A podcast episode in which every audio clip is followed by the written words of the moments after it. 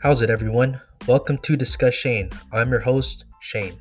And if you love sports, know about sports, don't have a clue about sports, or even want to know a thing or two about sports, this is the podcast for you. Today, we're going to continue the series Basketball 101, where yours truly, your teacher, your professor, will basically be going to the basics of basketball. Everything you need to know about this sport, you'll learn today. So let's get it started.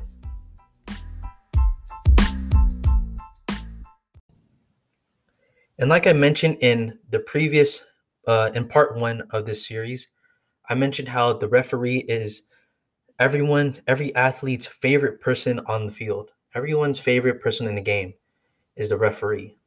Well, the referee's favorite word to call and everyone's least favorite word is a foul. Refs, referees love to call fouls. Defenders and offensive players, they never think they commit a foul. And a foul is defined as an unfair or invalid stroke or piece of play, especially one involving interference with an opponent. Now, hey, I just read that and I played basketball my whole life. I have no idea what I just said. But hey, a foul is basically when you physically hit someone, when or you physically make contact with someone that is not uh, basically when you make physical contact with someone that's too ex- that's a little past excessive, if you know what I mean. And there's three basic fouls. There's a reach in, blocking, and shooting. Now let's get into these three basic fouls. Now let's start off with the reach in foul. A reach in foul is where you are guarding the player with the ball and you try to steal or take the ball away from them, but you accidentally hit them. So, for example, if I'm dribbling the ball, right? and you come up and try to take the ball away from me by either stealing the ball or uh, yeah basically you move your arm you swipe your arm and you try and try to steal the ball away from me but you accidentally hit my arm hit my hand or hit my hit my leg or whatever or shoot even slap me in the face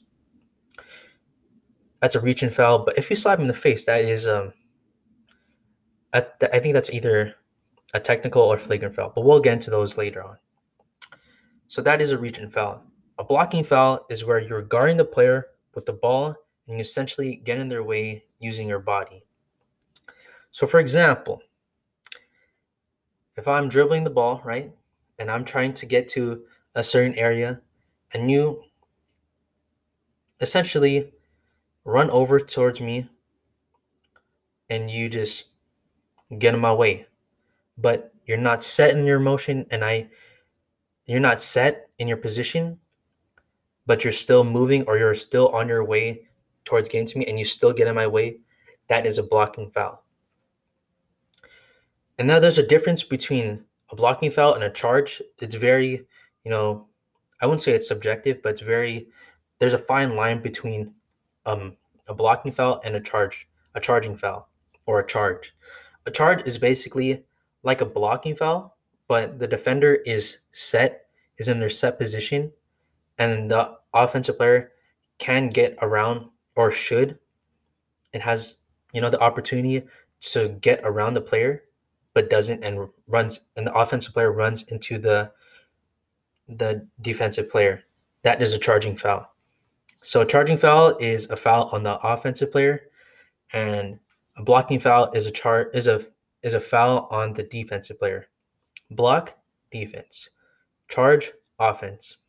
Basically, all you need to know. And a shooting foul. Okay? A shooting foul is where you are guarding the player with the ball and you go to go up to block their shot and you hit any part of their body. So for example, you like all these examples? Me too.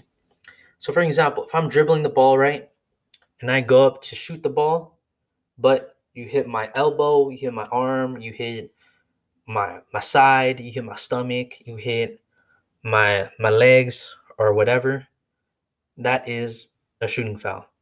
Basically, when you when the offensive player shoots the ball is or is about to shoot the ball and you as a defensive player foul the person, you hit him, that is a shooting foul. And then there's plenty sh- different variations of shooting fouls. There's the one that I mentioned earlier where you shoot them while, or you shoot them, you hit them while they are shooting the ball. Another exa- another variation of a shooting foul is when you, the offensive player shoots the ball and you go run up to them and close out. You put your hand up or you try to block their shot and they land on you. That is a shooting foul. Now that wasn't always a rule in the NBA or in basketball. That's only been added recently, probably in the early 2000s when this when this player from the San Antonio Spurs, Bruce Bowen, when he was infamous, not famous, infamous for doing that foul. When a player would shoot the ball, he would immediately go under them so they have no space to land and they could, you know, potentially injure themselves. They could roll their ankle or they can even mess up their knee or whatever it may be. That is a foul and that is basically to enforce player safety. Now, like I mentioned earlier with the reach in foul and slap in my face, there are other fouls. There are technical and flagrant fouls. And technical foul is where a player or coach basically has bad manners. Is BMing. You know, you nerds out there, you all know what BMing is, is when they have bad manners. So, for an example, a technical foul is where, um, say, two two players get, um, get into each other's face and start yelling each other. You know, they start um, taunting, or they start cussing at each other, or whatever it may be. That can be called a technical foul, or even if it's a coach arguing at a ref, or a player arguing at a ref, or a player or coach, you know, getting into it getting into a verbal argument or verbal fight with a fan or whatever it may be. Any verbal arguments that go that can be seen as excessive or potentially can be um, exceed and um, can raise the level of I guess heatedness or the level of tenseness. I don't know. But basically, that is a technical foul. And so a flagrant foul is where a player makes contact but makes contact with another player but in a non-basketball way. So for example, like I mentioned earlier, slap me in the face. That is a flagrant foul. If I were to go for a shot and you push me where I could potentially hit hurt myself, if I if you push me and I run into the pole if um or if you go from uh an organized uh an organized perspective if you were to push me and i were to hit the wall uh the floor very hard that is a flagrant foul if you even if you were to get in a fight that is a that's a flagrant foul if you are about to throw a fist you know if you're about to throw if you're about to throw a punch if you're about to do something that's non-basketball that's non-basketball and violent, that is a flagrant foul. Now, for technical and flagrant fouls, there are there's there's levels to it. So there's a technical foul and there's a double technical foul, and there's a flagrant foul and a double flagrant foul, and the doubles lead to the double technical foul and double flagrant foul. They lead to ejections. Basically, the ref says, "All right, that's enough. I had enough of you and they kick you out of the game. You can't sit on the bench. You can't be on the court. You can't be in the whole presence of the game. You have to be outside, you're out. You're ejected from the game. But for technical fouls and flagrant fouls, uh, you have you have two basically. There's a limit of two flagrant and technical fouls. So if you get one technical foul and one flagrant foul, they don't combine, they don't stack. So it would need to be a technical and another technical or a flagrant and another flagrant. So you can honestly do you can honestly have a technical you can have a technical foul, then a flagrant foul, and then another technical foul would kick you out. So you basically have you could basically still be in the game if you have one technical foul and one flagrant foul. that makes sense. That's just a way to like, I guess, finesse it. I don't know. But the reward or the consequence, either side, the reward for an offensive player and the consequence for a defensive player is that the fouled player gets to either shoot free throws or inbound the ball to reset the play. So, shooting fouls, obviously, you can shoot. You um the reward for the offense for the foul player is that they get to shoot free throws. They get to shoot two free throws, and if they're behind the three point line, that's three free throws. And for reaching and blocking fouls, those are usually where the the foul player or the foul the, the foul player um, the foul player's team gets to inbound the ball and essentially reset the shot clock to to either 24 or for under 14 seconds to 14 seconds either or. And so um did I, did I miss anything? So yeah there is also a limit. There's a limit to how many fouls you get and it depends.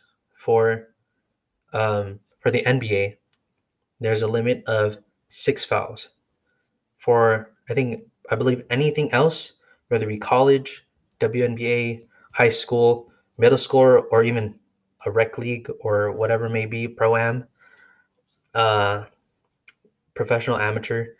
Everything else is five fouls. And the NBA is six fouls. But what's interesting is that for the NBA Summer League, which is which basically consists of undrafted players, G League players, uh, rookies, uh, second year players, they get a limit of 10 fouls. Yeah, it can get pretty sloppy in a summer league game. But that is it for fouls. And so let's begin with violations. Now, there's plenty of violations in basketball, but let's just start off with the common and basic ones. So, first one, traveling. And traveling is basically when you move with the ball without dribbling it. And usually that happens when a player is about to score or right when they get the ball and they are about to start dribbling. And basically, how you avoid traveling is right when you get the ball, before you even take a step, dribble the ball just to make sure that you don't travel the ball or you don't walk with the ball. Just avoid it, you know? Now let's move on to carrying. And carrying is basically when a player dribbles with their hand under the ball.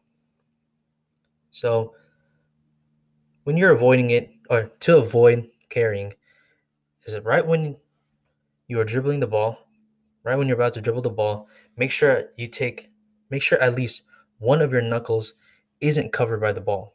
So if you're holding a ball, right, with one hand and you're dribbling the ball, make sure one of your knuckles, either it can even be your thumb, your thumb knuckle, I guess. Make sure your thumb knuckle is at least, even if it's on the side of the ball, make sure it's visible and you can see it and the ball isn't covering it. If you can do that, then you're chilling. But if you got some Kawhi sized hands, then and it's pretty much hard to tell if you're carrying or not. But for the average person, make sure at least one of your knuckles is visible and the ball isn't covering it. Now let's move on to double dribble. And double dribble is basically when you dribble the ball with two hands. For example, if I were to grab the ball and I bounce the ball with both of my hands, if I threw the ball on the on the floor with both my hands, that's a double dribble. Another example of double dribble is when you dribble the ball, you yeah, you throw on the ball, you throw the ball on the floor, and you pick it up with both hands and then continue to dribble again. That's double dribble. And the best way to avoid it is right after you dribble the ball and you pick it up with both of your hands, just think to yourself, you only have two options. You can either score, whether we shoot, um, shoot from long distance, or score a layup or something close, or pass the ball. Right when you pick up the ball with both of your hands, that is That's basically the end of your your dribbling. Even if it's with one hand and you dribble again, that's carrying. So either way, it's a violation if you do it with one or two hands. Now let's move on to goaltending.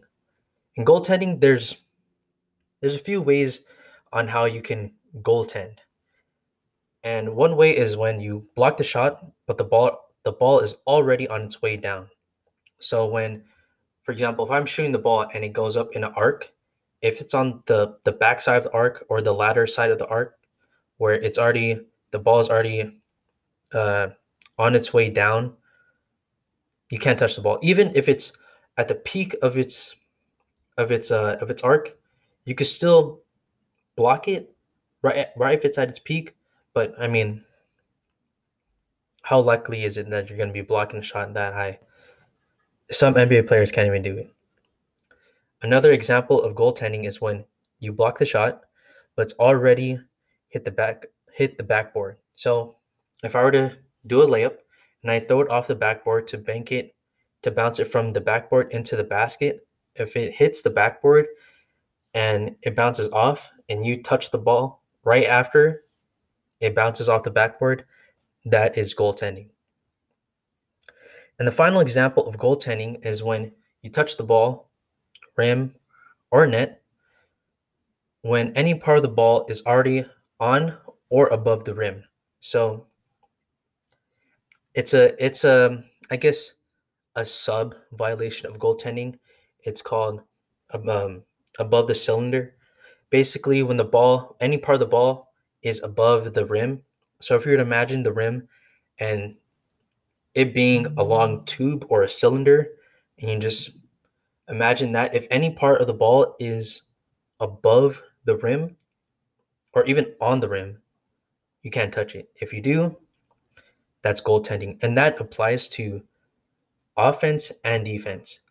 On defense, if you're trying to block the shot or grab a defensive rebound, that's goaltending. And if you are on offense and you're trying to grab an offensive rebound to renew your possession, then that is also goaltending, offensive goaltending. Now let's move on to backcourt or backcourt violation. And that's basically when you physically pass the half court line with the ball and you go backwards. So you go forwards and then you go backwards and pass the half court line again. Now that is backcourt violation. And one way to avoid backcourt violation is when is to make sure you're looking towards your teammates. Any you have four teammates, is to make sure you're looking towards any four of your teammates just in case you have to pass the ball to them. You know, if a defender is, you know, really up close to you and is trying to force you to cross the half court line again to make a backcourt violation, make sure you're looking towards your teammates because if you pass the ball to them, you're chilling because they're going to be already they're already going to be, you know, already set, already waiting for you to get the ball across the half court line. So if you get the ball to them, you're basically chilling. All you need to do is get back onto their get back onto the half court line where everyone else is, and you're fine. And I forgot to mention a way to avoid goaltending is that when the shot when the shot is already up in the air when the ball when someone shoots the ball and it obviously the ball is already up in the air just be prepared to get a rebound don't even try to block the shot um, if you're like me and you don't, you know, you don't jump the highest out of all the homies, then just just prepare to get a rebound. Really. For me, I don't really have a chance on getting a block, so I can't jump that high, and my knees can't support me if I jump that high and, and land, you know. It's just the way it works, just the way it is. And finally, the last violation comes with time. And there's plenty of time violations where obviously you're violating the time. One example is when is if the time on the shot clock runs out, whether it be 24 or 36 seconds, if the clock runs out and you don't shoot the ball, or if the ball doesn't hit the rim, then that is shot clock violation. And then the ball would uh, the possession would be in your opponent's in your opponent's possession, if that makes sense.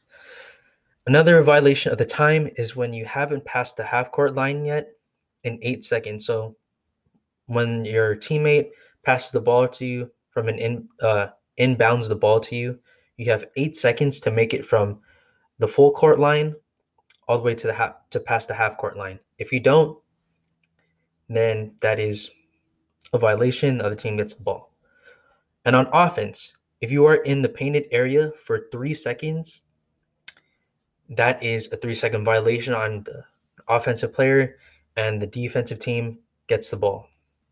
But as a defender, if you're in the paint for three seconds, similarly to um, on offense, if you're in the paint for three seconds, but there's no opponent within your arm's distance, that is a three second violation. And that's basically to, you know, you can't just uh, cover the painted area and basically, uh, I guess, permanently eliminate the um, getting close shots in. That's just to make it fair, you know, have more opportunities to score layups or close shots or whatever it may be. And yeah, as a as a offensive player, make sure you're at two sec count two seconds you're in the paint, dip out. On defense, if you're not guarding anyone, count two seconds, find someone.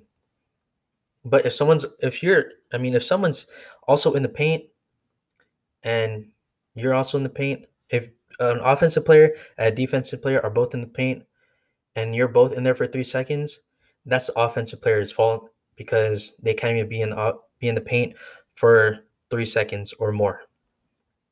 And another for a way to avoid a shot clock violation, make sure you hit the rim within those 24 seconds. Uh, it sounds easier than um, it sounds easier be said than done, but yeah, just try to hit the rim in that 24 seconds. And if you haven't passed the the half court line in eight seconds yet, make sure, like with um, backcourt violations, make sure you're looking for your teammates just in case you are about to hit that eight second mark. You can just pass to a teammate and you're good. But with that being said, eight seconds. So if you're in a, a standard 24 second shot clock and you you're about eight seconds into the shot clock, you have 16 seconds left. So you have 16 seconds to at least touch, at least make sure the ball hits the rim. If not, that is a shot clock violation. So that's it for violations. And let's move on to the next segment.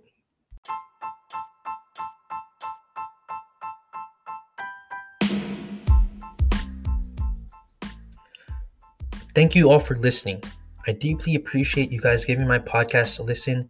You can find this episode and many more wherever you find podcasts, whether it be on Spotify, Apple Podcasts, Google Podcasts, or even here on Anchor FM. But hey, don't don't leave right now. Don't just don't leave just yet, because your job isn't over. Make sure to go follow me on Instagram or Twitter at Discusshane to get more content where I basically give more of my thoughts on um, breaking news events or other uh, debatable, controversial sports topics. And also, and don't forget to share this episode to a friend or family member. And remember, wear a mask, take a shower, brush your teeth, wash your hands, put on deodorant, use your hand sanitizer, and watch sports. All right, that's it for me. Take it easy, y'all. Later.